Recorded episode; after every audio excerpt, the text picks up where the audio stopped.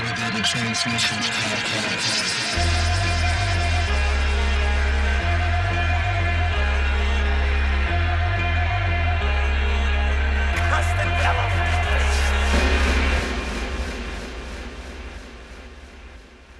Hey y'all, it's Al Lover coming at you with another episode of the Elevated Transmissions Podcast.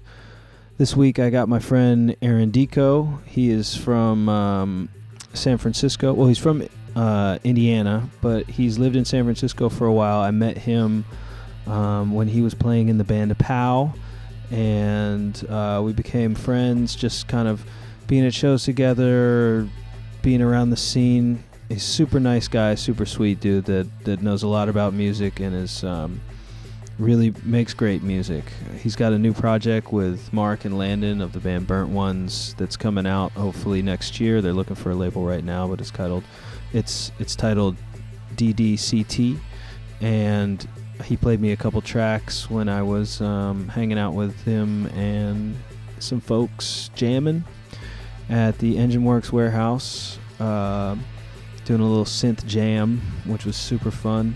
It's always good to collaborate with other people in that capacity, because for me personally, I mean, I just sit alone in a room and lock the door and listen to the same loop for about 8 hours at a time. And that's how I make music. So it's always super fun and exciting to be collaborative with people, 'cause I don't get that chance, or I don't look for that chance that often. So when it does come about, it's always fun. But his new record, it's great 70s cosmic music vibes. So if you like those, you'll probably like the record. And I will definitely keep y'all posted when that record is going to be coming out. I wish that it was coming out now. I wish it was out. I wish I could play you a track because it's that dope. But you're gonna have to wait, motherfuckers. So sorry about that. But anyways, I'll quit rambling and we'll get into it with Aaron Diko out of San Francisco. So I hope y'all enjoy. I haven't listened to that record that much. Oh, it's really good. Yeah. The first one's really good too. I got the first one. I was like, as Hubba soon Bubba. As I, yeah, the Hubba Bubba. As soon as I got the or saw the record and saw that like it was just the console of like the spaceship with the Eno portrait. I was like, oh, I didn't even notice that. You didn't even notice that? Mm-mm. Oh, dude, that's the best part. It's like it's just sitting there. It's like a framed picture of Eno, like on the cover of the record in the painting from Hubba Bubba. But the yeah from the Warm Jets. Yeah. Here come the Warm Jets. Yeah, and I always thought I was like, okay, I'm buying this record, even though I was going to be like, okay, yeah, obviously this is going to be interesting, and I heard a track or two. You can just put that on the ground or whatever if you want. Dwyer's amazing. He's all right. Mm-hmm. He's like, you know, he's not that prolific or anything, so, you know. But yeah, what's up, man? Aaron Diko. Is that how you pronounce your name? No, it's Diko. Yeah. We'll edit that out. Aaron. I like Diko though. Diko's kind of sick. Diko. Diko. Well, yeah, that's the obvious one that people would revert to if they're ridiculous. But Aaron Diko. Mm-hmm. It's Albanian. Albanian? Mm-hmm. You repping Albania? An eighth Albanian. Have you seen that new Action Bronson video? Mm-mm.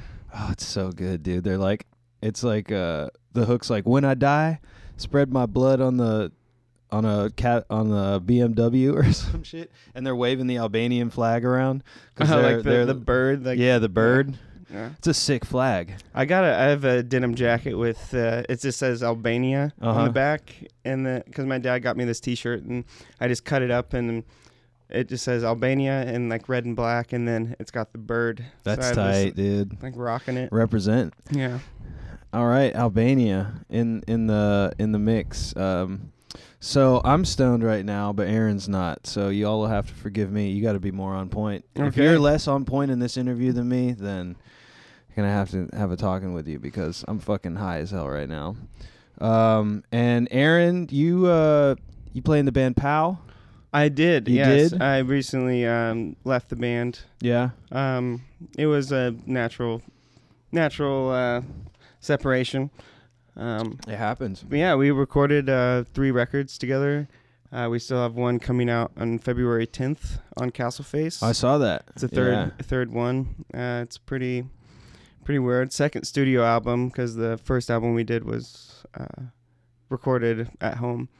Oh, did you do it with the intent of like making it a record, or were you like, these are just demos and then we're like, oh, it's good enough to make a record? The first one, it's like Byron, the band leader, he had all these songs, and they hadn't put out a record yet, and I had just joined the band, and we got a 388 Tascam, and then laid it down. Mm-hmm. That's awesome. That record is so good, man. Mostly live too. I mean, all of our records are mostly live. Cool. And then doubling up on guitar, doing synth overdubs and stuff like that. Cool. Well, since you're not in POW anymore, or what do you got going on? You sent me this new record that you worked on with Mark Tester and Landon Caldwell. Is that Caldwell? Yeah, from Burnt Ones.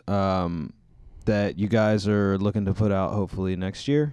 Yeah, I mean, we're still shopping for the record, but I went to Indianapolis, where we're all from pretty much. I mean, we're all Hoosiers from Indiana. Hoosiers. I've known Landon my whole life, basically. We met when we were like 8 years old or something like that. Oh, shit. So, it also makes OG homies. Mm-hmm.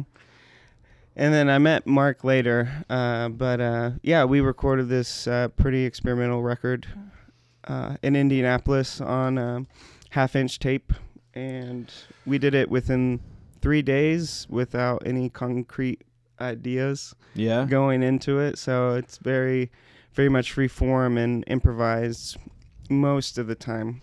There was a few ideas that I had going into the recording session, but for the most part, it's off the top. Nice. And it's kind of like, give us an idea of the vibe. Like, it's like a synth kind of vibe, like ambient situation? Yeah, no, it's all synthesizers and drum machines, and there's like, I think, one guitar track on it, but it's a little poppy and just very relaxing. Yeah, the track she played for me when we were jamming not too long ago, I was really into, and that was before it was mastered. Oh yeah, now it's mastered. And so who did you get it mastered by? Sonic Boom, Pete. There you go. Pete Kimber. So that's so sick, man. Yeah, I reached out to him, and he was into the music, and I was like, well, this is kind of. I mean, he's like one of my heroes. Yeah, and I'm sure a lot of people's heroes, especially Mark and Landon too. Yeah. So it was really, really wonderful working with them. Well, Spaceman 3's influence is just so obvious now, especially on, like kind of this genre of music that's like coming out of what is kind of like springing out of the garage punk scene. Yeah. Is you can see the influence of that band and both those guys' solo efforts, the next level. Repetition is like a main thing in the album that I recorded. Just like most of the songs are just in one note. It's like, all right, let's just jam in the key of C. Yeah. And then we don't even change. And then it's nice. Like that's all my shit is too. Like if I have a chord change, like in a record, it's like an amazing thing. Yeah. It's like I accomplished a great feat by like understanding how to go from one note to the next. Like that's how much of a lack of a musician I am. Well, I mean, some of my favorite songs are just two notes, just back and forth, back and forth, back and forth. Like, yeah, I mean, yeah, that's it. When Dylan was in here, we were talking about Suicide and just that. Oh yeah, and I was talking to Matt about, he had a Silver Apples track, and it's just like all that music that is, and it, it goes back to the cosmic music and stuff, and just that simple, I think that shit goes just back to like tribal music, like drone repetition, like that shit puts you in it does put you in a trance. It really can have this monumental power, and I think that's why the rave scene was so successful, especially with tied in with like MDMA and psychedelic drugs. Like, yeah, the DJs are just playing like the same, like 4 on the floor, everyone's dancing, and it's also an experience for the person dancing. You know, it's like you're getting the music and you're like letting go and setting free from any problems that you have, and you're just feeling great. Well, it's just, I think it has an aspect to do with the fact of the repetition. Like you get locked into like a meditative state, and it has that power to take people to another place because of the simplicity of it, which is something that I always really liked about electronic music and that approach to music of all the way from, like, if you hear like old African music from back in the day and Middle Eastern music, just like all Indian these drum music, circles everywhere. It's all this drone aspect and just this repetition, and it just really is a special thing. Yeah, I mean, I'll sit and like listen to like an air conditioner for like, I don't know, it'll just be in the room, and it'll start making melodies in my head, or like a fan, like a little box fan being on. Same. I remember, like, there was this one time I was, like, in my room, and I wasn't doing too well. I was kind of sick. I had a fever or something like that. But I thought one of my roommates was, like, playing the shittiest music in his room. And then I, like, knocked on his door. I was like, dude, turn it down. And he's like, I'm not even playing any music. But then I was like, we went back in my room, and I was like, can you hear that? And he's like, no. And then I turned the fan off, and then it went away. But I was just, like, making up this, like... Dude, you had a crazy fever dream, dude. Yeah, I was making up this really bad music in my head through, like, a box fan. Or the box fan was just making really bad music, and you just picked up on it because you're, like, in tune with that thing. I mean, that's how... Dude, if I'm, like, walking outside, like... Especially if I've smoked some weed or something, like, and, you know, I think too, like, you know, having a fever, being sick does kind of put you in a state where it's like you're delirious, or maybe you're taking like medicine or some shit, and like that shit kind of opens you up to like hearing these aspects of things that are just mundane and that we tend to cancel out. But when maybe you're in an altered state, or maybe you're just focused in, or maybe you're kind of lost in a kind of a daydream or something, they start to kind of come out to you. And sometimes I'll just be walking down the street, and like the way that the cars are zipping by will like create a rhythm, and then like the breeze will create like a melody with the it's like it's you get like there's the a Doppler effect from like coming on. It's like a cop car going by or something like that. Anything like that. Meow. It's like that white noise, static white noise that we cancel out is actually so. That's why I think when you're tripping or whatever, and like the background like comes into the forefront, and you're like, holy shit, the breeze is so crazy loud right now. You know what I'm saying? Like it just like it'll engulf you. I think that we kind of cancel that out in our minds. But well, I mean, living in a city too is like there's so much, there's constant noise, constant stimuli, noise, like audio. And then when you go out to the woods or something like that, you're like, whoa, this is what it's like to be quiet. Yeah. And but then that like shit gets loud too. Yeah, because you're paying attention to like the leaves brushing against each other, or I don't know, a stick breaking on them that you step on or something. Yeah, man. I think that, you know, a lot of and obviously we're just riffing off this idea, but I think it runs parallel to the idea of ambient music, and like that's what you know was trying to do, is be like, hey, this is like bringing the background to the forefront. Yeah. Of this and kind of observing that as something that is to be seen in a I don't know what kind of light it would be seen in, but just like observe it, you know? Yeah, and then Brian Eno and Harmonia did a record together, and Harmonia is an amazing band, but it's like method musicians, so it's like they wanted to create atmospheric music and spacious music, so they moved out into the middle of nowhere in Germany. Just built that studio. Well, because their surroundings have a complete impact on the music that you make, and they wanted to, you know. Yeah, you think about Suicide, that's New York in the 70s. Yeah, that shit sounds like New York. If you ever see like any documentary, some dirty fucking bar on heroin or something like that. Yeah, dude, the Bowery. They're just like, you fucking see footage of like the Bronx or some shit, and it's like, oh, I get why Suicide sounds the way they do.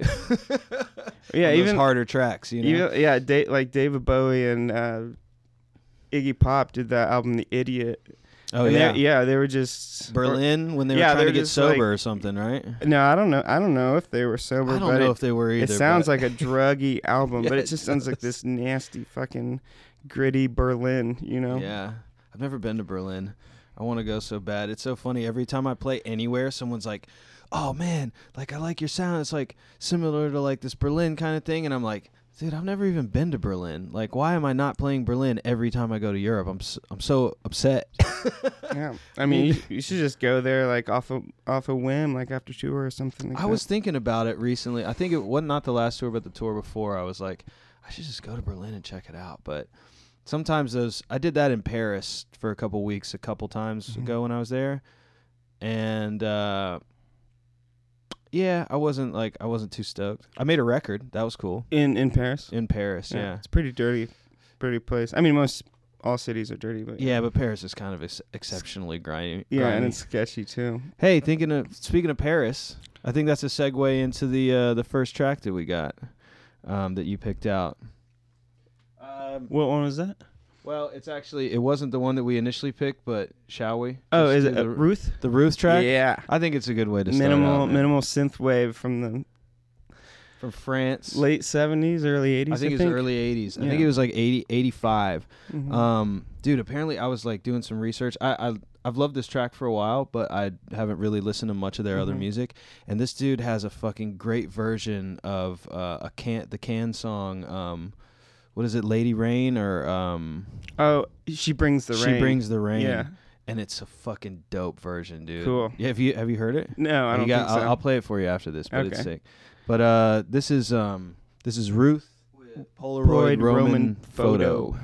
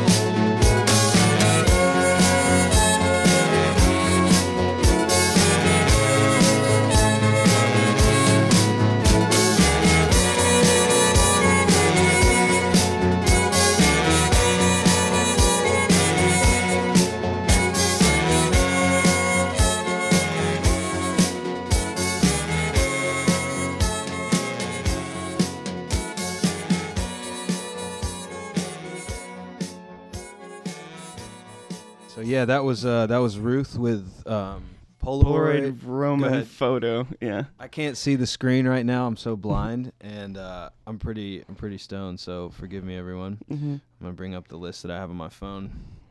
And yeah, so that was kind of what was happening in the late 70s, early 80s. I guess it was more the early 80s. With early mid 80s, something like that. With that weird, like, minimal kind of... Yeah, just like a catchy bass, like sequenced bass line. And I think they're playing like live drums over it too, which would probably be hard for like a... You got to be a good drummer to play to a sequencer. Yeah, you got to be on point for sure. I don't know. Is it? I couldn't tell if it was regular drums or if it was sequenced, but I can't remember. But yeah, they have like a whole like horn section, like whole trumpets and trombones in it too, and the saxophone. Oh yeah, the saxophone. Yeah, that shit is so good. But yeah, so do you know much about this this French scene from the '80s? Because this is something that I remember when it was. It was kind of becoming more popular. I saw the compilations come out like a few years ago, and then recently it's been people have been into it more too. Yeah, I've just been buying these. There's a record label called Born Bad Records, and they put out. I went there when I was in Paris. Yeah, they're out of Paris, and anything from. That they put out from, late 70s, early 80s is just like this really, really good music that no one really knew about, or they never made the grade as far as whatever the grade is. But I always just buy these compilations, but I don't know much about the bands because like all the compilations have. There's not much known about them. Like they were all pretty obscure, I think, from what I understand. I mean, I was reading about these guys, and it's like. They were all just weirdos making weird music, and a few copies got released, like hundreds maybe, and then faded into obscurity. And then when the internet came back, and all these young kids now are just like, oh my god, this is amazing. Oh shit, yeah, it's because it's amazing. It's so interesting that like, and to me, like the sound of like this track is just so French. You know what I'm saying? With the Polaroid click, it's like the fashion and like this, all this, and it's like probably all wearing kind of berets or something like that. They've got like half-eaten baguettes. That's actually that's a thing. It is, man. I remember the guy with like 5 baguettes in his backpack riding down the street. I remember when I was in Paris, everyone I'd see carrying a baguette, which was most people, especially at like 5 or 6 when everyone's going home from work, and you would always see like a little chunk taken off the baguette so they have a little snack on the way home. I fucking love that, dude. And now like every time I get a baguette, I always do that. I'm just like, I'm gonna take a little chunk for the walk. Well, the end part's the best too. Yeah, man. Crunchy. But yeah, that track is so sick, and all that stuff, all those comps that they're putting out with that shit. I think Born Bad is definitely one of the dopest repressed labels out right now. Yeah, they put out some cool shit, current music too, but I think they mainly focus on like getting like the history of like French music with the compilations and the repressings that they're doing. Yeah, because they got all the yeah music compilations too. Those are sick. Also very good. Hey, let's. This shit is lo-fi as fuck, man. I don't give a fuck. The other one I listened to one with the Cosmonauts, and it sounded pretty good. Yeah, it was cool. I mean, we were just talking shit. Those guys are always funny as fuck. So like, it was fun to talk with them. But I want to get them on. This is like a new version that I'm doing with the getting people to pick the songs or whatever. So what is it called? Elevated Transmissions. Yeah, is the name of the podcast. And this is Aaron Diko. With your host, Al Lover. And my guest, Aaron Diko. So, what do you think, man? Should we do this Paul McCartney jam next? Yeah. Yeah? It's pretty poppy, completely electronic, which is strange for people who haven't listened to the album before. I never had heard this stuff. I've got his Ram solo record and the one with the cherries on it. I can't remember that one, what it's called. I think it's his first one. Was it like with the wings, or was it just Paul McCartney? No, it's solo, yeah. And then this one, this is Paul McCartney 2. Yeah, it's right? Like his alter ego or something like that. Well, this sounds it's like totally off the board. I mean, there's some like classic Paul McCartney songs on the record, but the one that we're going to play now is just like totally strange. It is weird, and there's parts of it that sound like Cyndi Lauper's "Girls Just Want to Have Fun." Oh yeah, no, that's what I was listening to it last night, and I was like, dude, this sounds like girls like want to have fun. Isn't that crazy? Yeah. It's one of the. But chord it came out before. Oh yeah, of course, way before. But I mean, I think it could be just be some of the synth sounds because it is all fake sounds, and then the melody is pretty much the same. There's just a few little nuances. Yeah. As far as like the two songs. And I think it's the textures of the synthesized sounds too. You know what I'm saying with that 80s pop whatever. But this song is called Frozen Jap, which is definitely a racist title. But those were different times, I guess. Yeah. And didn't he have some flack like when some interview was asking him about it? Yeah, I'm not sure how he was explaining himself, but he definitely got some criticism as far as the song title. Yeah, and it sucks too because when you hear it, some of the melodies are like that, almost like generic Asian sounding melodies, like ding, ding, ding, ding, ding, ding, that kind of shit would do back in the day. Yeah, it kind of has that sound, which I assume is where he came up with the name for it. But Paul McCartney, you're gonna get a pass because I assume you're not racist. But this was a bad name for a song. So Paul McCartney. Frozen Jap.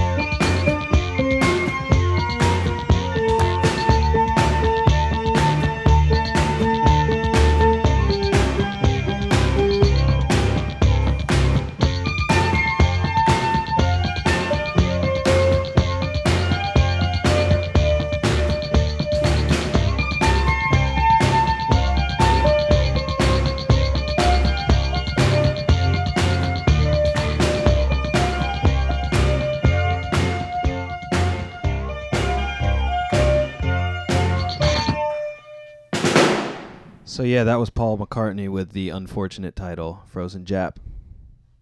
But yeah, man, that's like, that's girls just want to have fun. Mm-hmm. Yeah. And that's kind of what I love about it, because I fucking love that song so much. I always, even when I was a kid, I remember... Yeah, Pop Gold. Sorry. Oh, yeah. No, it is. And I used to have a babysitter that was like into Cyndi Lauper. And I like had the crush on the babysitter, and we like dance around, this, you know what I'm saying? So it was like, yeah, it was how old were you? Like 5 or? Oh, shit, I don't know. It was in the mid '80s, so okay. Yeah, around there. I was born in '81. Dating myself, holy shit, your boy's old. But yeah, so that kind of silliness in a song, I really do like. I guess speaking of Cyndi Lauper, we should go to another prolific 80s bombshell. Oh, God. With Kate Bush. What do you think? Yeah, Miss Bush. Oh, my God. Wuthering Heights? Wuthering Heights. It's Wuthering with a W-U. Yeah, there's this... Is that how it's you say a book. That? I forget who the author was, but she's basically singing the story of this book. I wish we could. Probably should look up the author. It's all good. This man, like, this podcast, I'm beginning to understand. It's like I'm trying to take some notes on stuff, and if I know about stuff, like talk about it. But I'm more or less just like doing this to like listen to good music that I don't know about and talk some shit with some friends. Yeah. It's not about like knowing every like aspect of like where the song came from and what the artist was doing at the time and what drugs they were on and blah blah blah. It's just more like, hey, let's play a good song and then just talk some shit, you know? What's the Pink Floyd guitarist did? David Gilmour discovered Kate Bush, and she wrote this song when she was 17. That's crazy. Is fucking insane. That's insane. But the guitar solo at the end of the song, that's David Gilmour. Is that David Gilmour? I wanted to talk about the solo on there because it was so dope. Like I was listening to the track. It's kind of cheesy, but it sounds really good. Yeah, it sounds really good. The tone on the guitar is dope too, man. And the song, I'm not like well versed with Kate Bush. I know that she's important and I've heard songs and I'll be like, "Oh, that's cool." But it's kind of cheesy music to me. But beautiful, and it's she kind of sounds like Yoko trying to sing like David Eno or Brian Eno. David Eno. Yeah. Brian Gilmour. Yeah, yeah. No, it sounds like Yoko trying to sing like Brian Eno on here. Like just the way she pitches her voice, that's what I hear from it. So let's check it out. Let's check out Kate Bush. With Wuthering Heights. Wuthering Heights? Wuthering? It's Wuthering. From The Kick Inside from 1978. And this was her first single. Mm-hmm.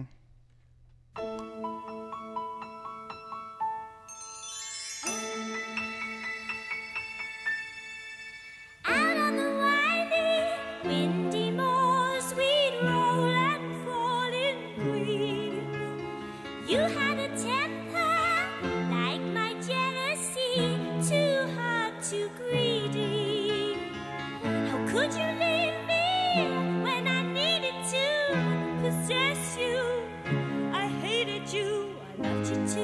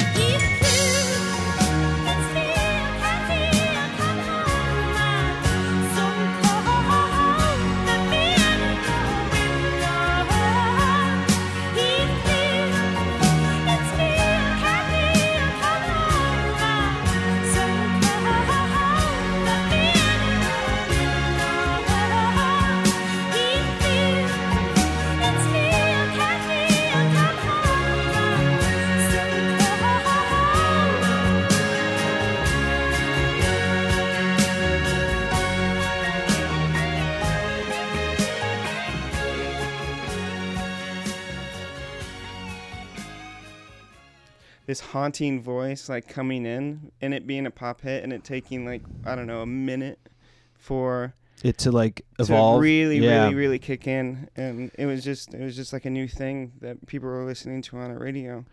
And she also has like theatrical dances that she has with every song too. So it's like, oh yeah, she's a total performance weirdo. Yeah, she's a theater musician weirdo. Very eccentric and super cool. Yeah, and beautiful like, too. Oh, by the way. Of course. So I mean, her whole essence is like beautiful. You know, like the music she makes is beautiful, and it is kind of like there's this weird undertone. It's like fantastical kind of in a way. Like there's this element of like it seems like she's in a faraway land kind of vibe. Yeah, she's like a fairy or something. Yeah, it makes me think of like when I hear Kate Bush, it makes me think of The Labyrinth. You know what I'm saying? Mm-hmm. Yeah, it definitely has. Like that's it. There's an area of The Labyrinth, otherworldly sort of vibe to it.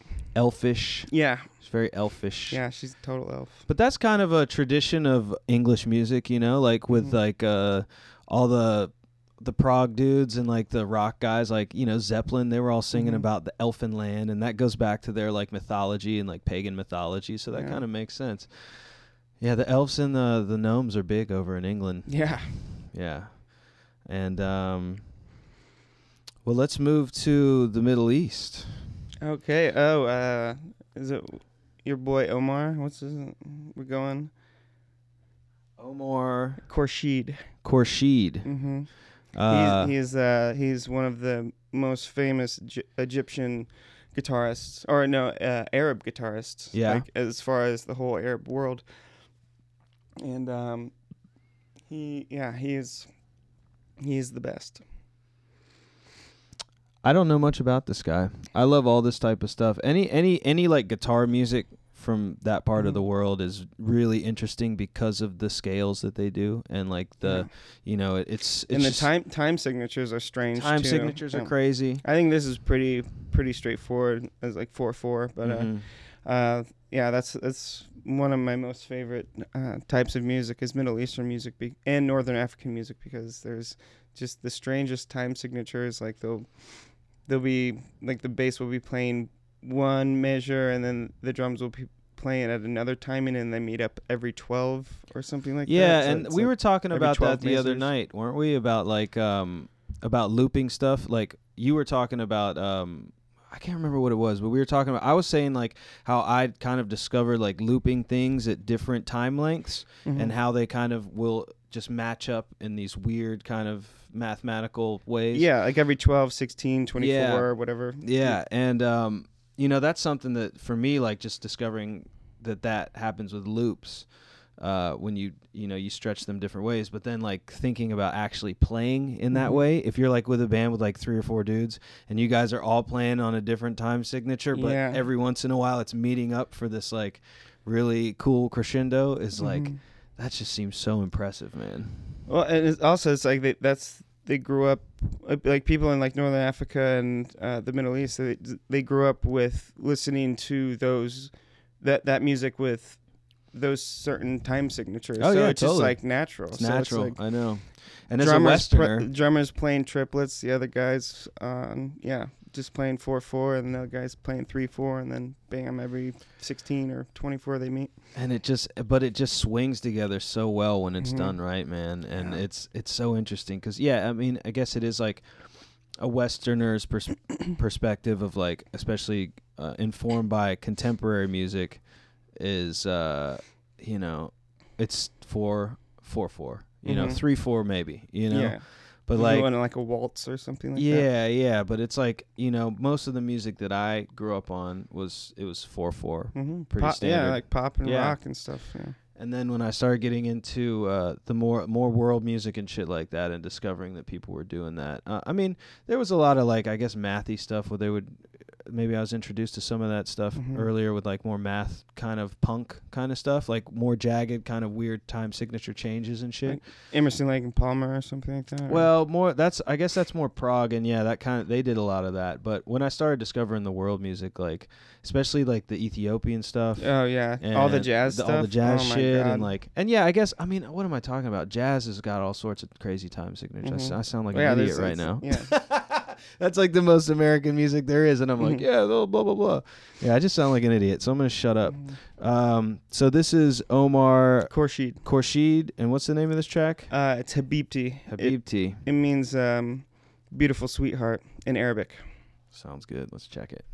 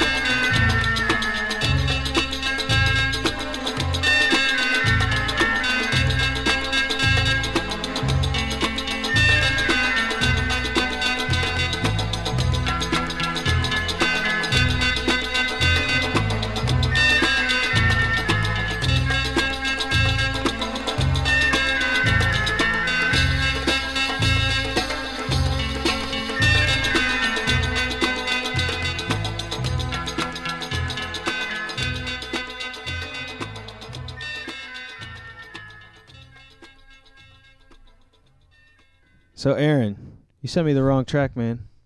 Yeah. The one you wanted was, and that we just played, it's corrections to be made is Ommil Habiba by Omar Khorshid. Khorshid? Yeah, Khorshid. Khorshid. Yeah. We were talking about the wrong track before we played it, but we played the right track. We're correcting it. You got to understand, folks, we're going to get things wrong on this podcast fairly often, mainly because I might be stoned every time. I might not. I might just be stupid. Doing it on the fly. We might have some autocorrect situations when, in terms of interactions, discussing the playlists. And, we're all here to learn about music, so mistakes will be made. And they'll be corrected. Or you can just chastise me on the comments, which I don't care about. You should do whatever you want. But that was Omar Khorshid with Ommil Habiba. Habiba. My mother, darling, or something like that, I think, is it? My mother, my dearest. Yeah. One for his mom. Shout out to all the moms out there. Peggy. Shout out to my mom. Peggy Warner. Janine. Shepherd. Sublime. There's a label in Seattle called Sublime Frequencies that I've been very much a fan of, because they put out like mostly Northern African, Middle Eastern, and Southeast Asian music. Yeah, like repressing, repressing, like label. Digging out the gold of music that has been almost lost over the years. But they put out a live record of his. And it's him in Australia playing a bunch of shows. Mm-hmm. And after he went back to Cairo after that Australian tour, and then he died in a freak car accident. Whoa. Yeah, bummer. So 3 days after those live recordings, that Sublime Frequencies, that they reissued, he died. But there's speculation. Actually, Matt Jones was telling me that... there's speculations that the government killed him because he was pro-Palestinian, and he was such an influential musician that he was kind of getting that message out there, and he was talking about it. And Israel wasn't having it. Man. But that's just rumor. But I wouldn't be surprised. That is rumor, but just to think that. The world is like that. You know what I'm saying? Like conspiracy, like the government conspiracy to kill people with influence, and obviously those conspiracies run rampant with music and any artist and musician too. It's dude, I mean, think about the communist blacklist of like in America during the Cold War and shit. Like, dude, like if you have influence and you start running your mouth, dude, they'll not playing around. Yeah, they are not playing around, and that's fucking tragic. Yeah, he was like before he got famous on his own, he used to play with this other very amazing Arabic woman called Kulthum, and he played guitar in her orchestra. Oh, okay. Before she's like one of the most known Arab singers, but he was playing guitar in her band before he went and do his solo stuff. Okay. What time period was this guy from? Like late 60s, early 70s? 60s, 70s. Okay. Cool. I wonder if was he popular in America at all, do you know? I do not know. Yeah. Cuz I guess, I think about it. I mean, I'm sure he is now. America's fascination with like exotica and stuff was like late 50s, early 60s. So by that time, I guess America had moved on from that fascination or whatever, but it's got kind of those vibes that those early exotica guys were like trying to go for, like that world music, and bring it and make it like this like mysterious thing from the Orient or some shit. It's so corny, but it's like it's some cool shit, man. And like I was saying, that Middle Eastern and all through down through like South Asia and everything, it's just it's with the desert and stuff like. Well, that's where that drony shit comes from. That drone and that repetition and all that stuff. Like that's it's just that naturally comes from, psychedelic. Man. Well, it is, and it's funny because like what a lot of what has been deemed psychedelic from the '60s is because those guys were like listening and trying to emulate this Eastern music. Yeah. It's like sitars in India. It's just like you could just play one note on the sitar and it just sounds amazing. Yeah. You're just like.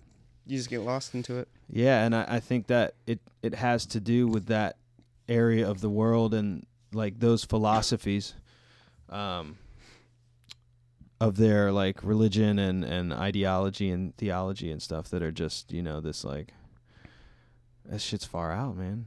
They're far out. Like literally they're going up out, meditating in caves and coming back and, you know, talking about Buddha consciousness and, you know, like transcending duality and all this thing. And yeah, I think it's funny to see like those parallels with that type of music becoming what it is with psychedelic music, rave culture and all that thing, which are aligned with those ideologies, you know, like oneness, like there is no separation, like we are just living in like an illusion and all this stuff. And that's stuff that all these people were kind of discovering through psychedelics and I mean, yeah, even naturally through like meditation or well, quicker through psychedelics. You get there quicker. You might have to have years of mastery of meditation, you know, but when you can get in like an hour of acid, which is hilarious. Yeah, that's what I remember. It's kind of, it's like not necessarily like a false. It's not false at all. But yeah, you know what I mean though. It's like as far as like meditation and stuff like you that. You know, I don't know. I've had this discussion with people before, and I think it has to do with geography. Like if you think about like the people in the Americas. They've been doing like this ayahuasca and peyote and all these things and mushrooms for thousands of years because, you know, they were in these environments that had those plants. Obviously, like in India, there was like all these yogis are smoking hella weed because in Asia, like weed just grows rampant. So that's like a hallucinogen that they would use. And like you can see that the drugs have been there helping us kind of understand for thousands of years, but that doesn't mean it's the only way to get there. Yeah. But I don't think it's cheating, or I don't think it's cheating. I think it's just another way, and I think you can get there without it. But yeah, it's like I don't think it discredits it. It's like accelerator it pad for our take evolution. The governor off, dude. You take the governor off of our evolution. You just like get blasted one night. Well, that's what they say. You know, dude, Terrence McKenna.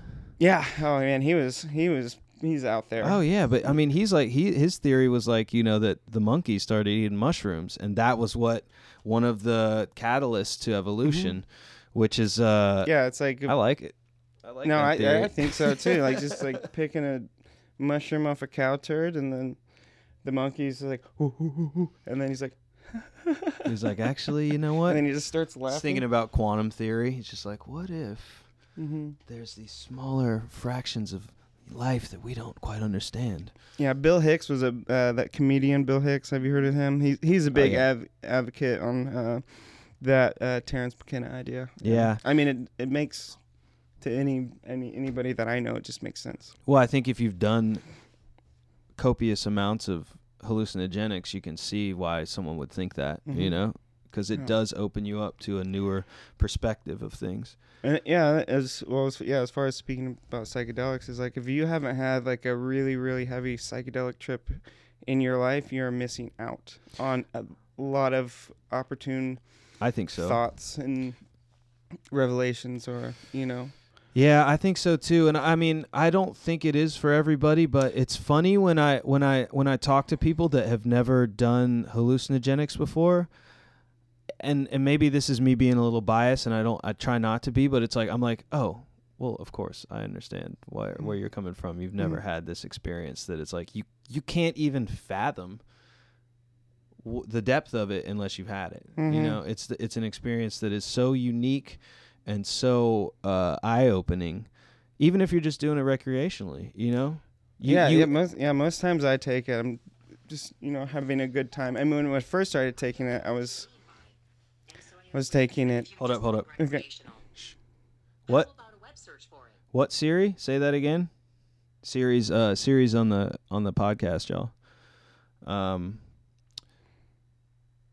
So yeah, that was Siri, guys. Speaking of, we were talking about psychedelics and opening up new doors to perception, and Siri steps into the conversation. I think that might be saying something, guys. I think we're ready for. Are you guys ready for the oncoming singularity?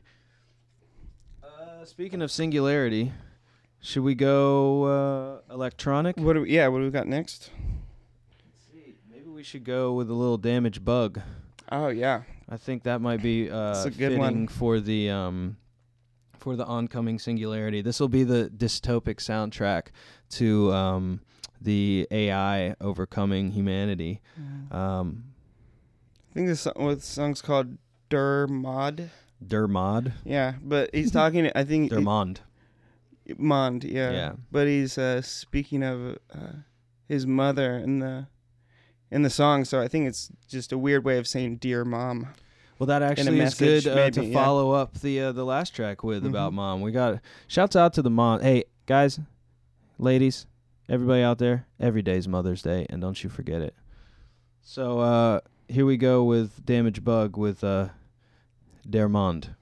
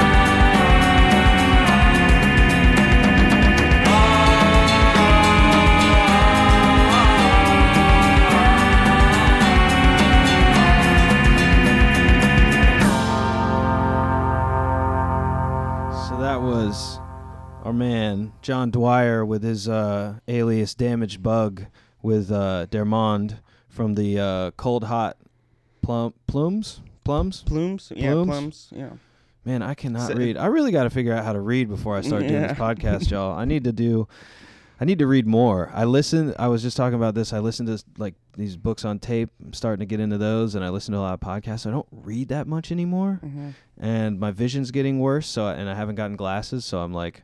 It's another excuse why not to read, because it's difficult to see, and I think I'm just becoming dumber. But yeah, so that was Damaged Bug, and second solo record from Dwyer. Man, so cool. Yeah, that shit makes me think of like the cyborg like lament, like existential, like when like AI is gonna be like. Contemplating its place in the universe. Oh God! You know what I'm saying? Like that's what that makes me sound like. Yeah, it doesn't seem that far away. No, it doesn't. And again, like with the, another, in my opinion, Eno worship track. Like, you can just hear it in his vocal tones and in the chord changes and then in the detuned kind of like synth that's in there. Yeah, it's a little bit detuned. Yeah, which is realistic. Is that what you're saying? I think on a lot of the stuff he uses there, it's like MG1 realistic. It's like Radio Shack put it out, but it's like all. It's all Moog components, but Radio Shack put it out, and you can get them for like $500. But it's like you're buying a Moog. Yeah. From the 80s. Yeah. It's like such a. You guys use one of those in POW, right? Yeah. That's That was your go-to, right? Mm-hmm. Yeah, that was my dig. Yeah. It's cool, like listening to the Damaged Bug tracks off the first or second record. I can kind of tell. You're where like, all the settings are. Yeah, I'm just like, oh yeah, I know what you're doing, dude. You could do a Damaged Bug cover band. Yeah, I would like to play with him. That would be great. I don't think he's played like live shows as he hasn't as under the moniker Damaged Bug. But he asked me to do a remix for him for one of the tracks, and that was a while. I think it was at South by last year. He was like, "Yeah, man, I got a new one coming out," and I was like, "Cool, let me know." Was it this one? No, that one had already come out, and I think there's that new one with the tarot card, right? Oh yeah, it's pretty. Is that a new record? Is it a whole new record, or is it? Yeah, I think it's a record, and then I have a tarot card deck that one of his artist friends like did all the tarot paintings. Mm-hmm. You can get it on Castle Face, the website, but it's kind of expensive. But it comes like with it. But it's like it comes with a deck of tarot cards. It's like a little art piece and a record in it, and you're gonna pay $20 for a deck of tarot cards anyways. Yeah. You know, like I think you have to be gifted a tarot deck, right? In order to do tarot, you must be given the gift of tarot cards. I think like traditionally it was like that, but I mean anybody can buy one. Yeah, tarot cards are dope though, man. I actually had my tarot card read for the first time by a friend before I moved to Austin, and there was some shit in there that was on point, and I was like, and I didn't think about it at the time, but then in retrospect, I thought back to the time that she did the tarot, and I was like, wow, that was actually really, really on point, because it's all archetypal shit, you know, like you can take from it what you want. I think that's why it's so great. It's like they basically give you a general gist of maybe what might be happening in your life, or just what to think about. Is going to be in your life. And I don't even know if it predicts the future in that way. I think it just predicts these aspects of our personality that sometimes we might not focus on. Mm-hmm. You know what I'm saying? Like, because it is all these like Jungian ancient archetype type deals that like you can lay down an archetype, and because we are all made of those archetypes and our brains are like activate and operate on those wavelengths, I think that you can just be like, oh yeah, this is an aspect of your life that you maybe not have been focusing on. You're like, oh, whoa, actually, wait, I should be doing my laundry more often, you know, blah, blah, blah, like, or something corny like that, you know? But yeah, that's getting on to another topic that I know nothing about except for what I learned from Aleister Crowley when he taught me, when I summoned his spirit. So the next track, what do you think? What do we got? We got a few more left. We got 5 more left. Oh god. Oh shit, fuck. What are we gonna do? Maybe that Frank Zappa one, Peaches and Regalia.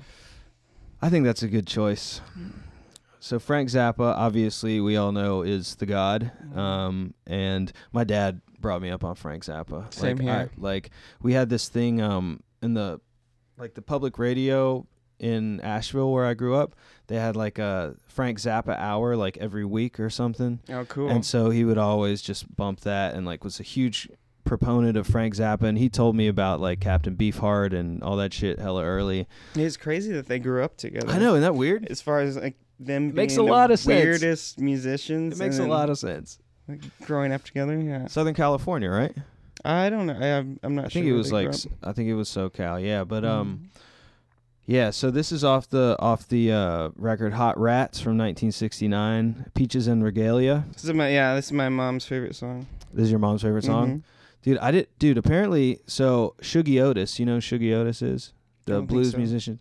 He was like a blues funk kind of guy from the 70s, but apparently he was 16-year-old playing bass on this record. What? Yeah. Dude, that's crazy. Shuggie, he was Johnny Otis' son, which Johnny Otis was like a 50s R&B guy. Okay. Yeah, he had the, I mean, Frank Zappa had the best musicians in the world playing in his band. I remember my dad got me, for Christmas one year, he got me the, Roxy, the mother, like, Frank Zappa and the Mothers at Roxy or whatever it was.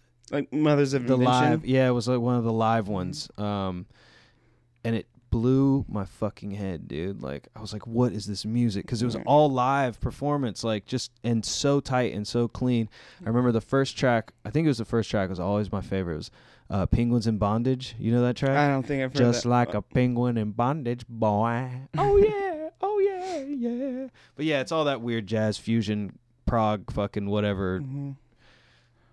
Whatever the fuck Frank Zappa was doing. But so this is Frank Zappa with Peaches and Regalia from Hot Rats, 1969.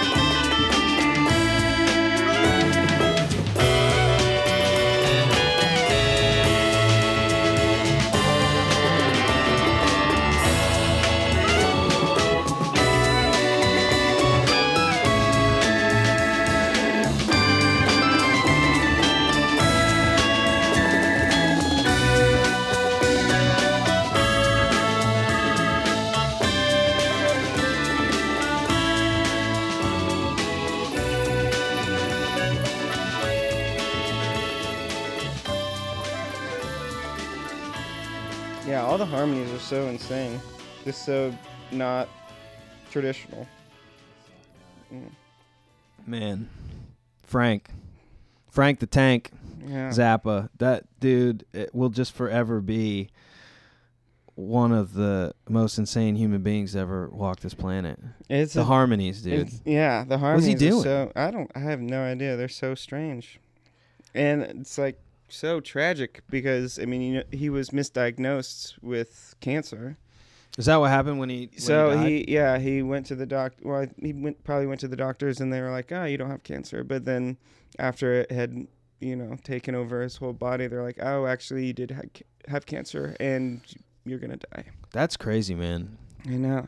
And he has like an onslaught of sheet music. It's just like a library of stuff that songs he wrote that never got released or played. Yeah, probably just like different versions of songs and stuff like that. Like, it's like a whole like library that his son. Dweezil, Dweezil, also a very strange name.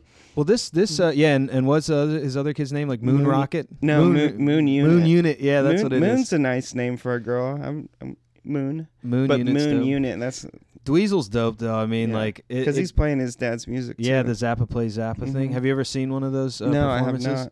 Yeah. I'd like to check one out, man. Yeah. That's so cool to carry on the legacy like that, too. Yeah. But yeah, I guess apparently this record I was reading was like for his son. I guess his son was born right around this time, and he like kind of made this record for his son. I really like the Willie the Pimp track on this one with Beefheart on it. Well, yeah, Beefheart sings on it. Yeah, he sings on it. Yeah. It's so like dirty. It's so like dirty, dude. Willie the Pimp. I love it.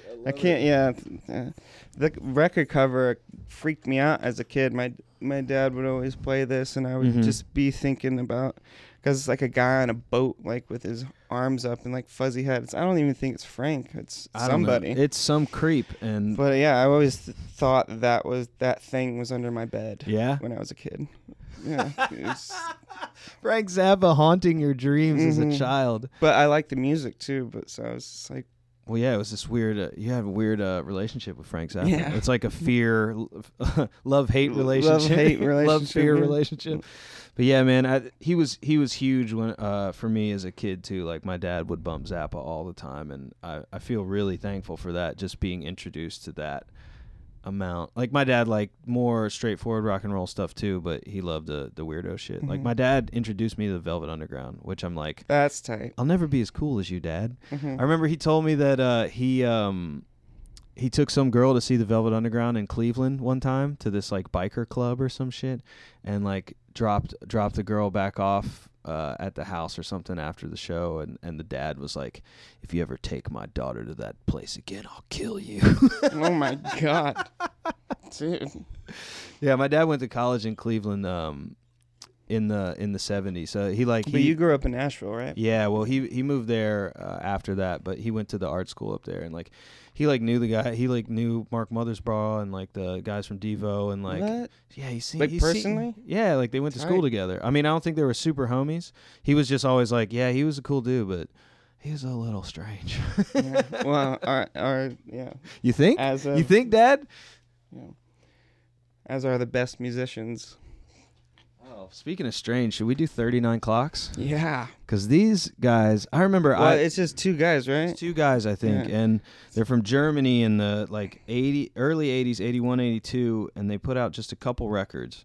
And they've recently been re-released within the last few years, but I remember the first track I heard from them was the DNS track. Yeah. Not the single, but the one that was off the LP that's got the ill... I think, is it a saxophone or a trumpet? Saxophone. Yeah. Oh yeah. Drinking Cuba Libres or whatever. Yeah, yeah.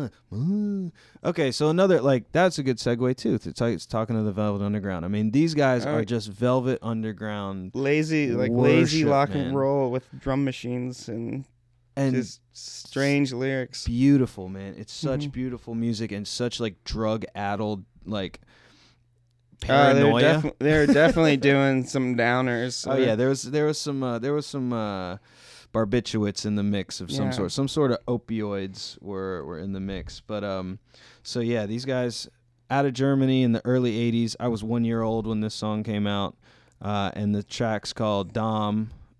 Electricity elects the rain. And I was also like going with that as far as talking about repetition, this song has that. Most of theirs, I mean, it's definitely just like one riff, worship. And then you're listening to it for 5 minutes, and you're like, oh, I completely forget that you're listening to music, and then it stops, and you're like, whoa, what was that experience? I think, I don't know if it's going to be on the new POW record, but we cover DNS. Oh, really? Yeah. That makes sense. Mm-hmm. I can see that. Yeah. When is that POW record coming out? Do you know? February 10th. February 10th. Yeah. Out on Castle Face. When we were in a tour, when we first discovered the song we're about to listen to, 39 Clocks, or the band 39 Clocks, our tour manager was it Arald? It was Arald. Yeah. Arald. Yeah, dude, represent Arald. What up? Fucking A. Okay.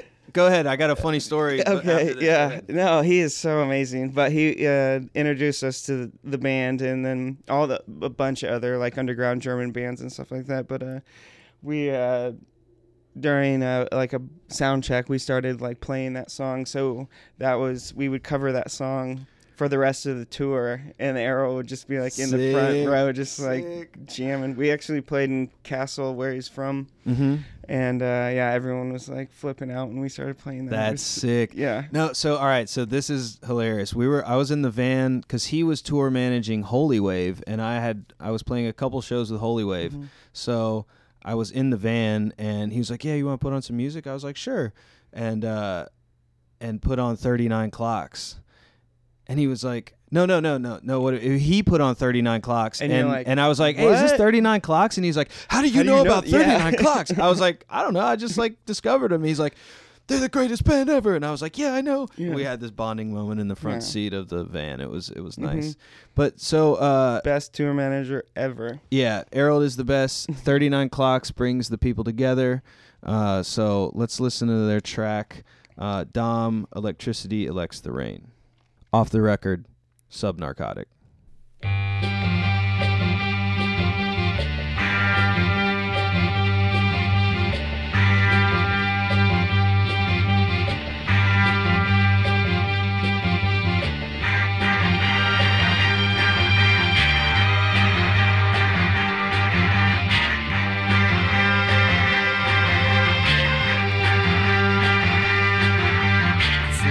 Ships in my expressions.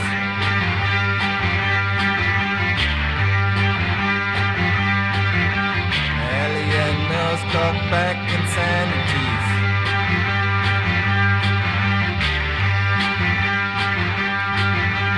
Don't split up again. Don't split up again. Don't split up again. Don't split up again.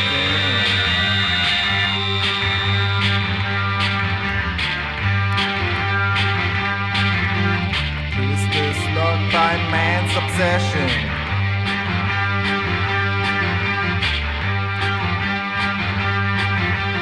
uptight salted heat priorities.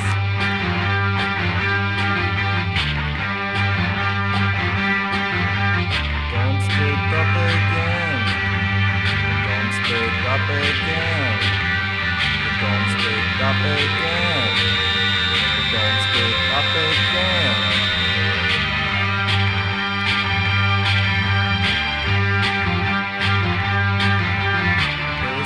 Shattered in reverse, the search of doom remains perverse.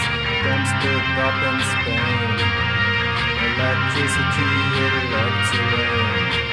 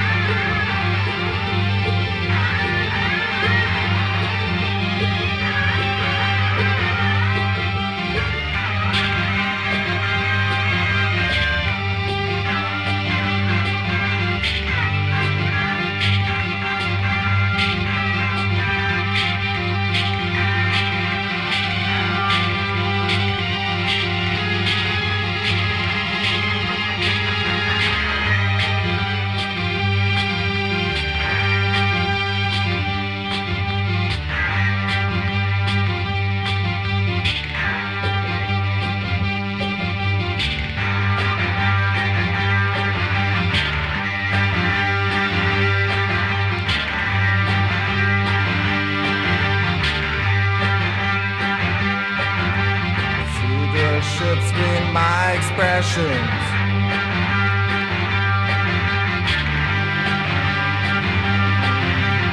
Alien mirrors look back insanities.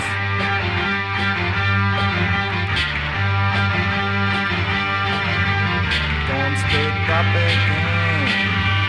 Don't speak up again. Don't speak up again. Don't speak up again.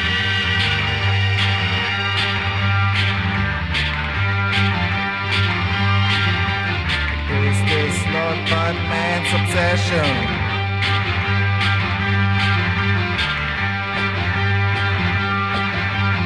Octards are good priorities.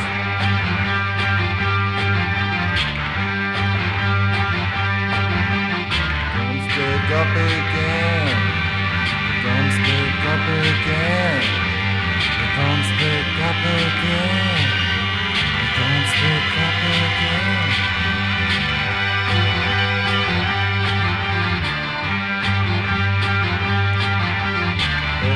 Shuttered in reverse, search of doom remains perverse.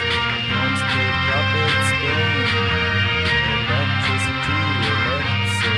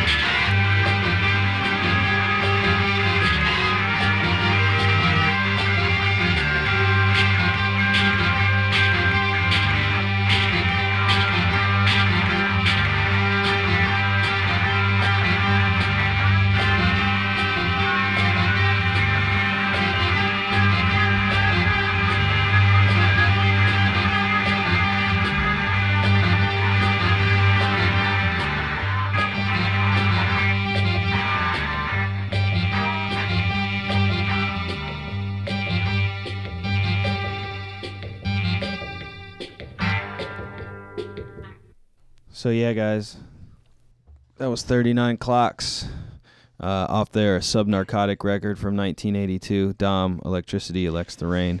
That track is sick. I love those synth string arrangements on there. The jun, jun, jun, jun, and then it's kind of makes it like orchestral a little bit, but like in like a demented way, because they get all fucked up. Like it doesn't stay like tight. It's like kind of gets all like, which most of their music does. Yeah, kind of falls apart. Hear, like the mic like feeding back in a lot of parts. There's like a lot of imperfections in it, and that's like one of my most favorite parts about listening to any sort of band that's recording like live. There's these little mess ups that are. It just it makes a song for me. Me too, man. And I love it when they happen. Like when you're playing and you kind of know they happen, you're like, that's gonna sound sick. That's gonna sound sick. Or even like you could just be like, oh, that sucks. Or I mean, there's aspects. I was listening to something the other day and they were talking about bands just like the imperfections. This podcast that I like, and he was talking about imperfections in music and how. Those can actually, it's documented like some musicians are haunted by those imperfections, but like the fans are like love that that's a part of it, and they're like, oh my god, I can't believe that got released with that. Gotta re-record it. It's like, no, leave it, dude. Yeah, leave that shit. You're gonna think about it too much. You're gonna, yeah. Well, that's why like old blues musicians and stuff like that. It's like one take. One or two takes. If you don't get it on the second take, then that's the take. Yeah, that's it. I mean, you're going straight. You're getting straight to acetate, or whatever. They're going straight to the lathe. Mm-hmm. And yeah, I was talking to Dylan about that yesterday. It was just when I interviewed her, and she's a big fan of that kind of stuff. And we were talking about pre-war blues and stuff, and how that raw aspect of it is, because of the necessity of having to do that, became an aesthetic that is... It's just so human, you know what I'm saying? It's just so fucking human, because human. Sorry, I think I can pronounce the word. Human. It's so hummus. But yeah, that aspect of music like that is so important to me as like someone who I feel like I'm not even a musician, you know, like when Eno's like, yeah, I'm a non-musician. I'm like, I didn't know that was a thing, but that's how I feel like I am, yeah. You know, because I'm like such an amateur with it. And like all those things, I wouldn't say that amateur, but I feel like I am, yeah. You know what I'm saying? And like, you know, I'd say that there's some people that would probably be like, oh, that's, you know, I don't know. But for me personally, like, every time I'm making a song, like I'm learning how to make it as I make it. You know yeah. what I'm saying? Like not just in like I'm learning how to write it or whatever, but I'm like actually learning how to. It's like I'm like a kid, like mm-hmm. learning a new thing in school or something. Yeah. So yeah, that aspect of the amateurism and just that human aspect of it is something that I always have really felt strongly about. Yeah, I mean it's natural too. It's like you can't recreate the mess up that you did, or even if you yeah, call it a mess up, it's like that's the way it was recorded. Oh, you may have hit like a sour note at one point, but it just makes things like natural. It's like it can also be devastating. There can be some points where it's just like. I mean, I remember like Byron, my old bandmate. He was we were recording a song and. He had accidentally stepped on his microphone, his headphone cable, uh-huh. and it totally cut out like during the live recording. But then he just started playing. He couldn't hear himself, but we left it and kept it there, and it sounded. Uh-huh. It actually sounded pretty good. Sounded sick, yeah. I mean, it sounded weird, but yeah, is good. Yeah, weird is good. Yeah, it was good. For all the listeners out there, if you don't think weird is good, you probably shouldn't be listening to this podcast. And speaking of weird. Where should we go? We got 3 tracks left. I know the one I want to end on, but the other two... I think, the Spectrum track would be good. And then speaking of weird, that's what I was hoping you'd say, because this motherfucker is a weird motherfucker, and that's why I love him. Mr. Kimba. Yeah, I mean, Spaceman 3, like, blew my shit the first time I heard it. I was been like the most inspirational influence in my life. As far as creativity and with music and stuff like that. It's been huge for me, too. I remember my buddy Jamie Hepler introduced them to me. He has this band called Nest Egg out of Asheville. And he was like, we were drunk one night, like, after the bar. And he was like, you got to come over and check out this band. It's my shit, man. And I was like, okay, let's go. So we get there, and he puts it on. I'm like, man, this is just, like, blues music, you know, because a lot of their stuff is 12-bar, like 12-bar like blues, that song, like "Come Down Easy." Is, and there's totally a lot of gospel. Blues. Yeah, and I was like, what? I was like, they've taken what white boys did the blues, you know, in the '60s, and like made it into like the psychedelic rock and shit, and just took it and turned it on its whole head and made it this whole other thing. And I was like, what is happening right now? This is the best shit I've ever heard in my life. Yeah, it's like gospel pop. Fucking noise rock, like they were doing what Jesus and Mary Chain were doing 10 years before, and way better. Yeah, I mean, I like Jesus and Mary Chain. Yeah. I do too. But they killed it, and they produced everything themselves too. Like they did, it was all like the two or however many people were playing in the band at the time. Yeah, I there's something special, and I hope one day they can put their differences aside and do a reunion thing, which I don't think it's realistic. Well, I think that's a dream that will never come true. I think Jason Pierce, the other guy, he announced that this last record that he's doing is done. It's going to be his last record. No more, huh? Yeah, so Spiritualized is going to put out one record. Oh, more record. And I got to sit side stage and watch Spiritualized. I've never seen him before. I always want to. Did you guys? No, I guess it wasn't the Liverpool Psych Fest that you guys played. No, we played that one year. You played it the one year, but it wasn't the year that Spiritualized was there. No, it wasn't. Yeah. So yeah, I was there the next year. You were there at that show that we played, right? Yeah, I was there. I played that earlier that day on that same stage. You guys killed it. Oh, and God, that was crazy. My synthesizer blew out. The fuse in my synthesizer blew out. I remember that. When we were, like, sound checking. When you're sound checking. And it was, like, 15 minutes, or we had to play in, like, 10 minutes, and I'd, like, unscrew my synthesizer and get a new fuse and, like, put it in there. And it was, God, standing in front of, like, however many fucking people. Oh, I remember seeing the look in your eyes when you were like, I just blew a fuse. I got to. And then I remember. It happened like 5 times on that tour. Well, that's what happens when you bring the 80s, yeah. 80s Radio Shack, the Radio Shack synth on the tour. But no, I remember you guys were doing that Shimmy Shimmy Y'all cover, the Old Dirty Bastard cover. ODB, yeah. Man, and I was like, and you guys played it at that set. And right beforehand, Byron was like, "This one's for Al Lover." Oh yeah. Yeah, and dude, the bass through that, you know what I'm saying? Just like, because the bass line's just boom, boom. Yeah, Melissa's fucking ripping, boom, yeah, boom. Yeah, ripping those notes. Yeah, man, it was. I was, you don't understand how stoked, because I think I was on ecstasy too. Okay, so yeah, I was 100% on ecstasy, and that shit came on after it was dedicated to me personally by my friend Byron. Yeah. Shout out Byron. Hey, what up? We love you. That was a moment for me. I just want you to know that that was a special moment. Yeah. So, let's get into this Spectrum track. What's it called? Take your time. Yeah. From the track, The High Lows and the Heavenly Blows. Well, the record label. I mean, the record's called Highs, Lows, and Heavenly Blows. Yeah. Yeah, that's the record. Take Your Time is the song.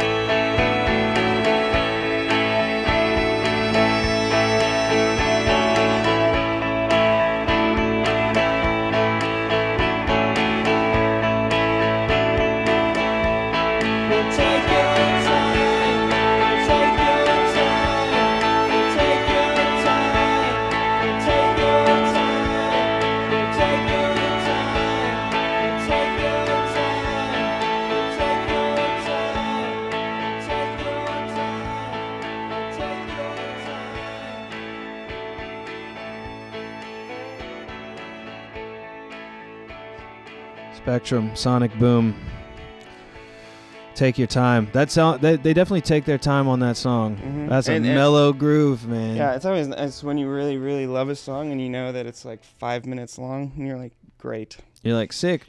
I'll just sit here. Yeah, it's also cool to have like a really, really poppin' song and make it like 1 minute or 2 minutes just because everyone wants more. Yeah. Yeah. You know, I really like walking around listening to this type of music, like this, mm-hmm. like this repetitive drone type thing, because it like I think it's just two notes back and forth. Yeah, like going back and forth, and like a little an organ riff, and then yeah those those two guys really set something in motion that, or I mean, I guess they set something in motion, but they also were just doing something in a tradition, you know, mm-hmm. that Eastern thing that, you know, like these dudes in the 60s were doing. They took it to another level with the just the drone, the repetition. I mean, I think definitely that's the theme of today's podcast, yeah. which I think is going to be a theme of the podcast in general, because it's something that I seriously do admire and try to do with my own music too, you know, because it takes me somewhere that I really am appreciative of. You can do, I mean, it's with music and stuff, you can do so much with so little. Oh, man. Yeah, what's the dude's name from The Normal? What the fuck is his name? I can't remember. That's a fucking badass band. That owns Mute Records. I can't remember his name off the top of my head, but I remember there was this doc and he was talking about, it's like, yeah, the punks, you know, they were making like 3-chord music. I was like, why do you need 3 chords when you just need one? Mm-hmm. And I was like, yeah, I feel that. I completely agree. Yeah. Yeah, just 2 chords back and forth. Throw in a little changes. That's all you need. Yeah, I think so. And I think this next track kind of speaks to that. This is another minimal. We're starting to get a feel for what you're into over here, man. We're figuring you out, mm-hmm. bro. Yeah. And, what the hell is this next track? Joshua Abrams. Yes, thank you. He's a classically trained jazz musician from Chicago, sort of an underground legend. No one really ever... I mean, I don't know anybody that's heard of him, but he... I never heard of him. Yeah, he puts out this weird, like, psychedelic trance music, and he has a pretty good group of people, like, backing him up. Yeah, he's played stuff with like Bitchin Bajas, and you said like Bonnie Prince Billy and like. Well, no, I think Bitchin Bajas and Bonnie Prince Billy did something together. But I think. Oh, okay. Oh, he didn't do anything. No, didn't. Well, he did something with Bitchin Bajas, and then Bitchin Bajas did something with. I feel like it said Will Oberon was like one of the collaborators on there too. Oh, I mean, it could be. They're within the same circle. But yeah. Nonetheless, it's like it's the coolest thing. Coolest show I've ever seen live. Where'd you see him? At Brick and Mortar. Oh shit! And when? No, this is like a few years ago. Okay. Two or three years ago. But there was like 5 people at the show, and I was like, "What the fuck is going on? This is like the coolest shit." There's a guy, Emmett Kelly.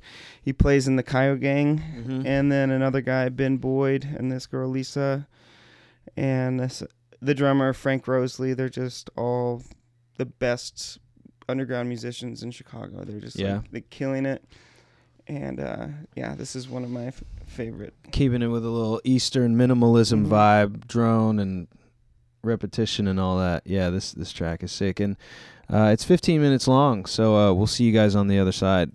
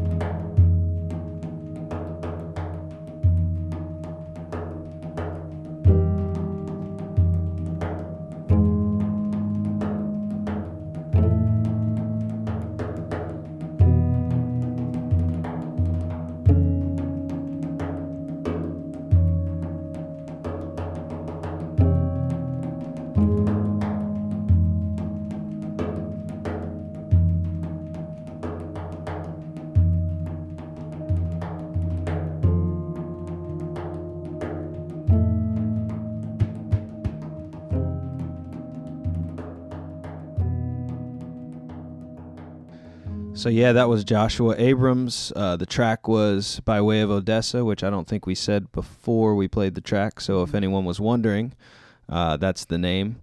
Is on the what's the name of the record? Magnetoception.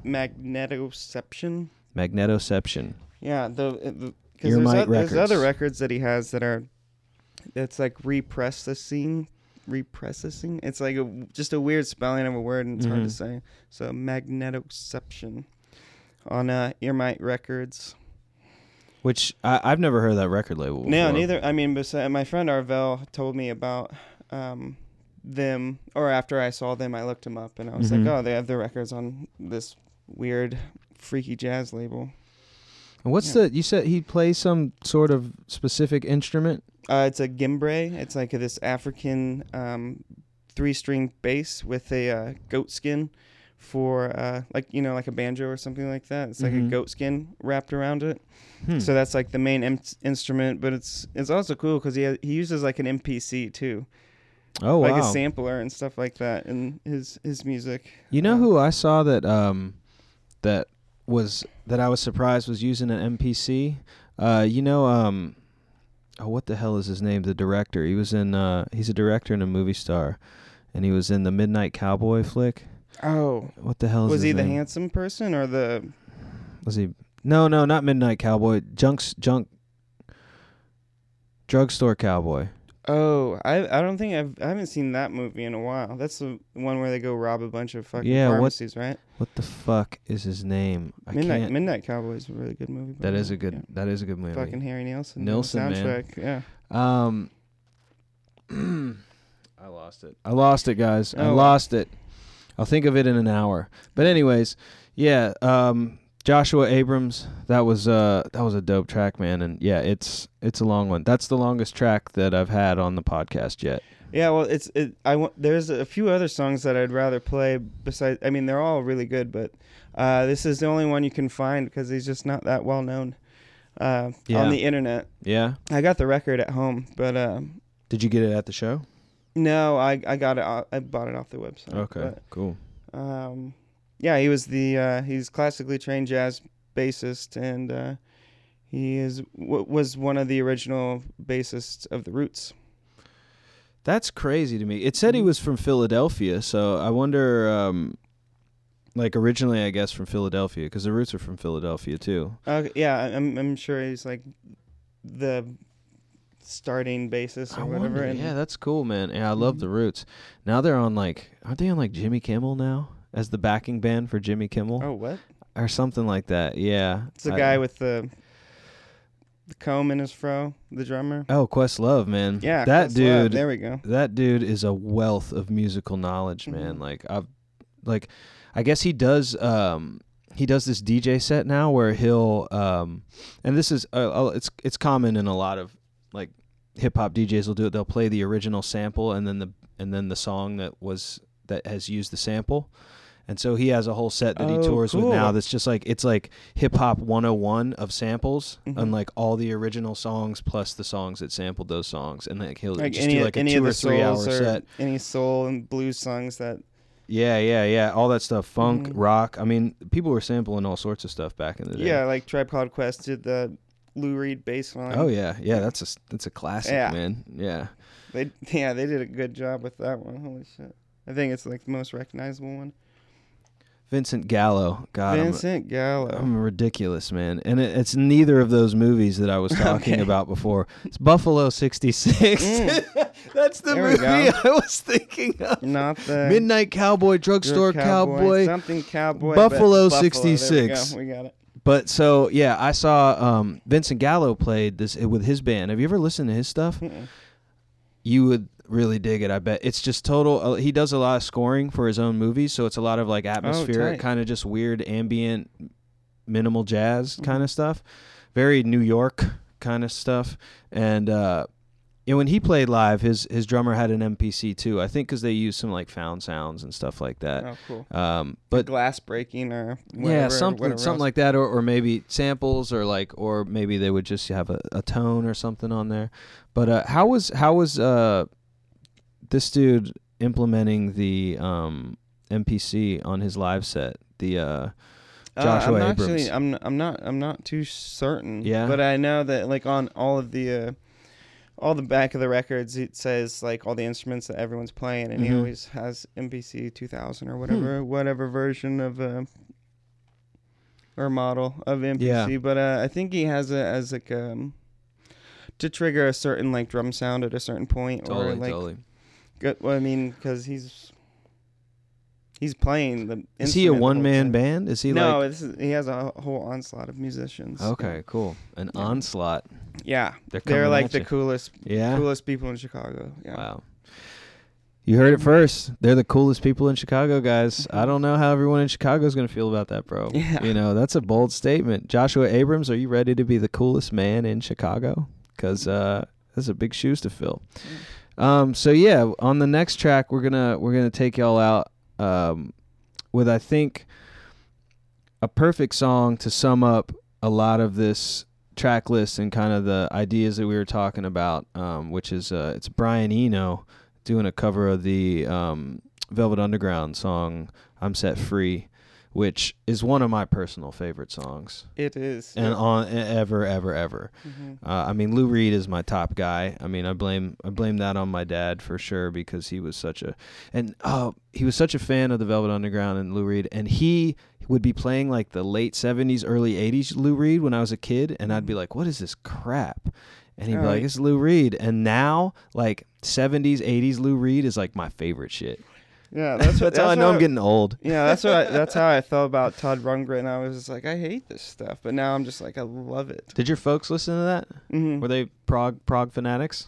No, maybe not prog fanatics, but they really loved. They're listening to Zappa. Zappa and Todd Rundgren, but not like Emerson, Lake and Palmer. Yeah. But they definitely loved some prog. Yeah. Well, this is. Definitely anti-prog. Mm-hmm. This is the first time I heard this, I was tripping on acid. This track? Yeah. This version or the original Velvet Underground song? No, this version. The Brian Eno's version. Wow. And we were sitting around a campfire in Big Basin, which is just like south of here, kind of in between San Francisco and Santa Cruz. But I listened to it, and it just sounded like harmonies were connecting all of the stars, and it was a memorable moment. That's maybe one of the best ways I've ever felt someone described like an acid trip and like a special song was the melodies were connecting the stars. That's pretty poetic, bro. Well, yeah, I forgot that I had said that, and my friend Dane was like, "Do you even know what you were talking about last night?" I was like, "Nope, don't remember." Well, I remembered it, but we were just like going off the top. Like, wow. Well, man, that's true. That makes me feel happy that you said that, because this to me, like Brian Eno is probably one of my most personal influences to me, like where I'm going with my music now. Like I'm definitely like. It's not like I'm want to emulate, obviously, but it's just like pull from the ether of like where his ideas are coming from. Yeah, it's like a little bit of everybody and a little bit of you. Yeah, totally. I mean, I definitely wear my influences on my sleeve, and I do it on purpose because I think it's fun. Yeah. Just to have him sing one of my personal favorite songs from one of my personal favorite musicians, who was Lou Reed. Is just, it's incredible. And I had never heard this version of the song until you sent it to me. Oh, really? I never heard this. See, it blew my fucking head open, dude. Yeah, I had listened to this. The first time I listened to this was like this summer. I was like, man, this has just been sitting around for 40 years. Like, yeah. Why hasn't anyone showed me this? Well, let's check it out. Mm-hmm. So this is Brian Eno with the Velvet Underground track, I'm Set Free.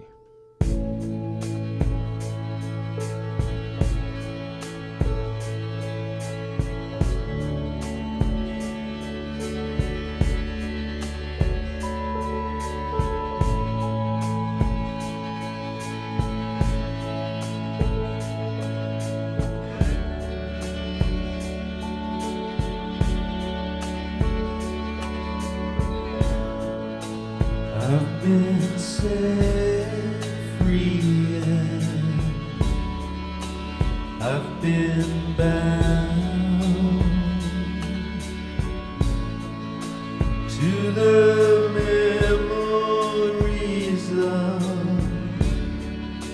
yesterday's clouds. I've been set free and I've been bound, and now I'm set free.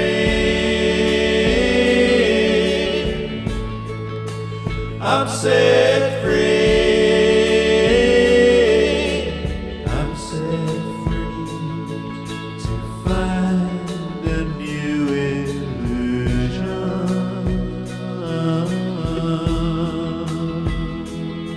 I've been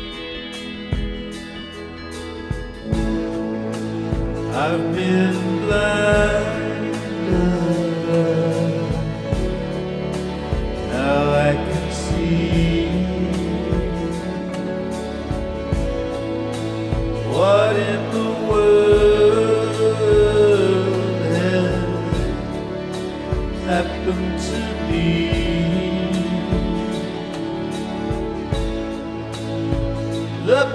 Our stories who walked right by me, and now I'm set free. I'm set free. I'm set free to find a new illusion.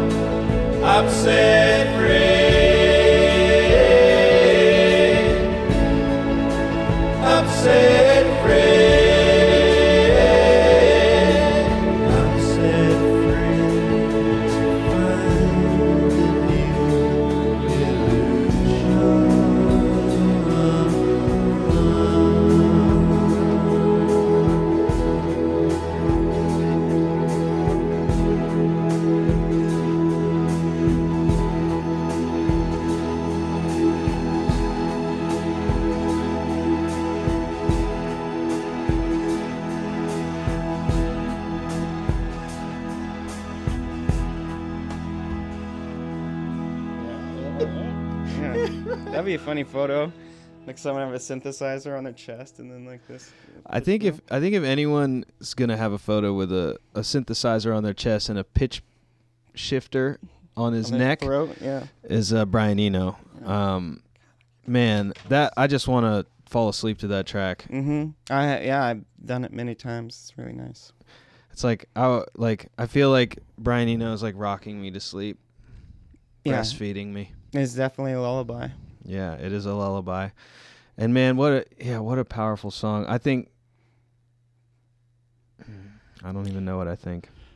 Well, yeah, I mean, the lyrics are so simplistic and just, it's just like a simple message. It's like I've found, you know, a sense of self. Yeah, I mean, it's like anything. I mean, you could say it's like someone's, like, it's like a salvation song, you know? Mm-hmm. It's like an archetypal salvation song, like, I have become free. I mean, you're reaching a point in your life and you're like, yeah, this is where I need to be. Yeah. And it feels fucking good. Or death. I mean, that could be like the release of death. It could be singing like, about death too. It's like I've finally been set free. Yeah, I mean, I think all those things are metaphorical, you know, and they're relatable. Mm-hmm. And yeah, the message is something that is it's so simple but contains so much like complexity and yeah, because anybody and everybody can take it in their own way. Yeah, that's one of the most beautiful parts about it. It's like that's one of the most beautiful parts about music, man. Mm-hmm. You know what I'm saying? Or art, you know? Yeah. It's like obviously, and I was talking about this before in another podcast, but like the idea of art being like there's a direct message obviously that the artist wants to relay, mm-hmm. but the interplay between the artist's intention and the listener's experience, it makes it into this whole new different thing, you know? Yeah, so like, everyone gets something different from it and everyone absorbs something that is a part of their own experience from it. And that's the one thing about art that to me is just so profound, is that it is this thing that it connects you to another person or another person's ideas through your lens. And so there's like this crux of ideas and there's not really a set in stone mm-hmm. meaning. You know what I'm saying? Yeah, I don't think I think you said that in the most perfect way that anyone could say it. I mean, it might be mumbling bullshit from a stoner when I go back. No, that was listen to it. that was pretty genuine and on point. Well, as far as experiences with art and music and, you know, what you can retain or take or give, I think you perfectly nailed it on that one. Well, thanks, man. Mm-hmm. That's what weed's for. Yeah. I don't think like this on my own, guys. Mm-hmm. No, but yeah, man, Aaron, it was so great to have you. Yeah, thanks for having me on, dude. Yeah, dude, and tell folks what this new project you got coming out. It's not on a label yet, but it's finished. It's mastered. It's mastered by Peter Kimber. Yeah. And it's coming out hopefully this year. And it's just you guys' last names. It's so Duncan Diko Caldwell Tester. So we're calling it DDCT.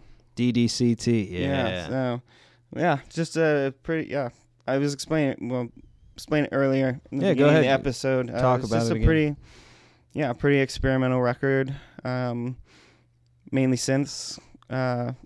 Drum machine. Actually, all synths and drum machine. There's like a few guitar tracks and whatnot, but we're still looking for a label. It's, labels out there, if you're listening, I know all the record labels are listening to this podcast, so you better perk your ear up when you hear about this, because the tracks that I heard are amazing, and I think people are gonna dig it, man. Yeah, it definitely has a krautrock sort of mentality or vibe, I guess. I don't know if mentality is the right word, but works for me. Very, very repetitive.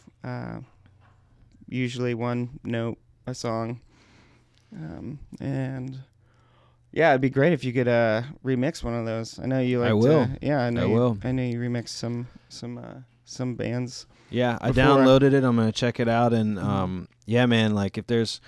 I know that we'll be able to remix it, and I know that I would love to. So let's do a pound on it right now and make it official. So yeah, Aaron, thank you so much for coming through, dude. Man. I appreciate it. It's been fun. And folks, my apologies for if I was rambling at all any time during this interview, but you know what? I don't give a fuck. If you like it, you like it. If you don't, you don't. And I love y'all. So we'll talk to y'all next time. This is Al Lover signing out. Yep, that was my interview with Aaron Diko, coming out of San Francisco for you motherfuckers. I hope y'all enjoyed it. I hope we weren't rambling too much, stuttering. I think we were, actually. And leave your reviews, leave your comments, talk that shit. If I sound like an idiot, let me know, because I want to get better at this. And There's no better way to get better at something than to have critiques.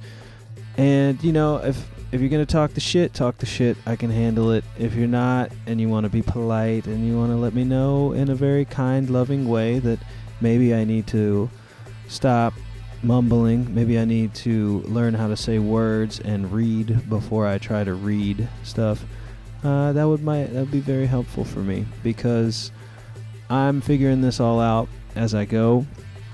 I obviously have reference points of podcasts that I listen to, that I love. Most of the ones, and I think I've said this before, that I do like are free form. And so for me personally, I'm trying to figure out how to do that a little better. I get a little better at it each time, I think, even if that doesn't show up on tape. I think in my mind it gives me something to consider and to think about, and really try to grow this and make it a really interesting listening experience for y'all. So please leave comments, leave disses, leave words of encouragement, words of contention. Is that the right word? I don't know. I don't even care. I'm just going to talk shit, and I'm going to continue to talk shit, and I'm going to get better at talking shit, and eventually you guys are going to love how I talk shit. But if for now it's not perfect, forgive me. I'm working on it. So thanks again for listening. We got another episode coming up for y'all soon. I want to do this every week, and I really hope y'all will rock with us and check out who we got on, because I feel very blessed to know people that are interested in similar things than me, and that I can have a platform to just share with everybody this great thing that we all enjoy, which is just strange music. I think we're all, if you're listening to this, you probably like strange music.